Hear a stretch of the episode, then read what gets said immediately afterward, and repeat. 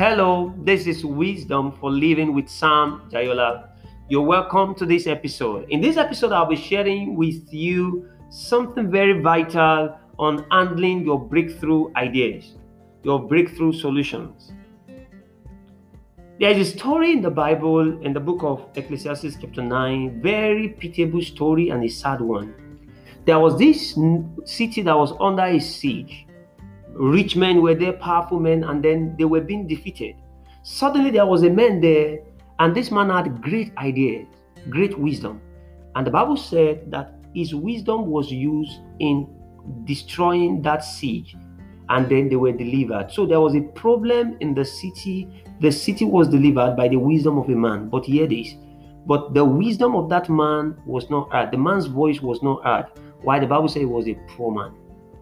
Now, what could be that problem? How does someone have a solution for a national crisis?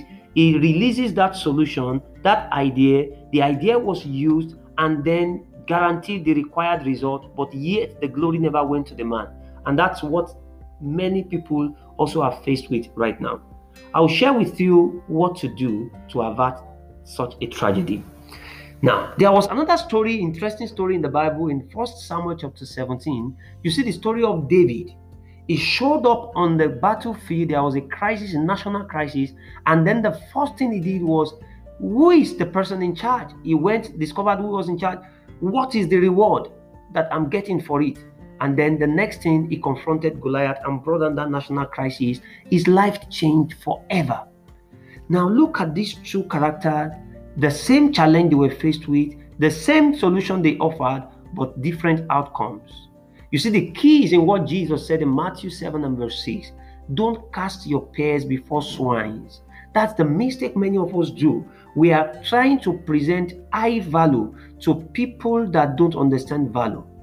Now, how do you treat your breakthrough ideas in such a way that you are rewarded for it? Number one, when you get anywhere, always identify who is in charge. That there is a need for your value doesn't mean you go starting to dispense it. No.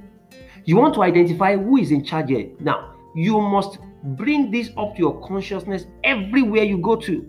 Wherever you find yourself part time, always ask yourself who is in charge. Because you only negotiate with who is in charge. Only the person that is in charge needs to hear about that idea. Not everybody.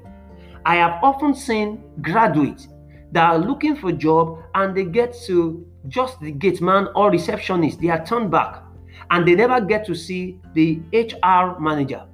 It's so pathetic.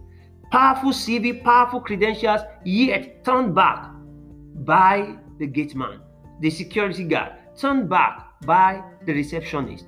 Why? They have not mastered the skill of dispensing their ideas, their information to relevant people. So always ask yourself the first question anywhere you get to who is in charge? Yes, of a truth, they need my idea, but who is in charge? Why? The person in charge is the one that can give you permission. The person in charge is the one that can reward you. Only the person in charge can recognize the value you are bringing. After you have identified who is in charge, just like David did, he asked. So they took him to Saul. After you have done that, then the, another thing you need to do is to know what is in it for me. What is this organization? What is this person, this system? What are they willing to part away with as a reward for solving their problems? You must know that. So, in the case of David, David identified what is the king going to give whosoever kills this Goliath. And they told him he's going to marry the king's daughter and also up to half of the kingdom. He said, Wow, I mean. The other man in the book of Ecclesiastes never even asked what is in it.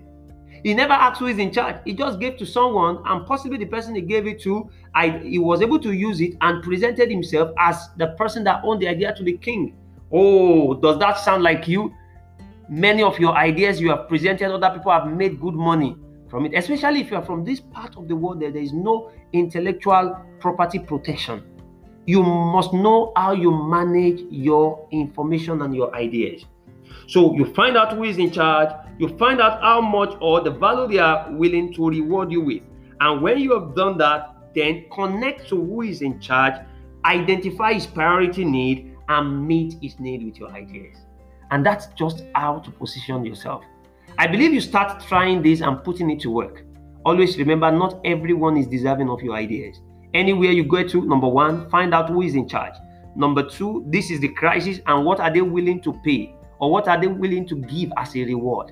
And thirdly, how do I connect to who is in charge and what is his priority need for me to meet? And once you have done that, negotiate and then you'll begin to break forth with your ideas.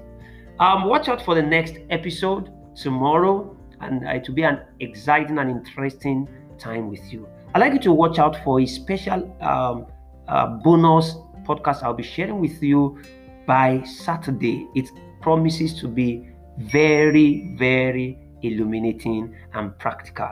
You will love it. So please also try to share this with minimum five of your friends. God bless you. Have a blessed day.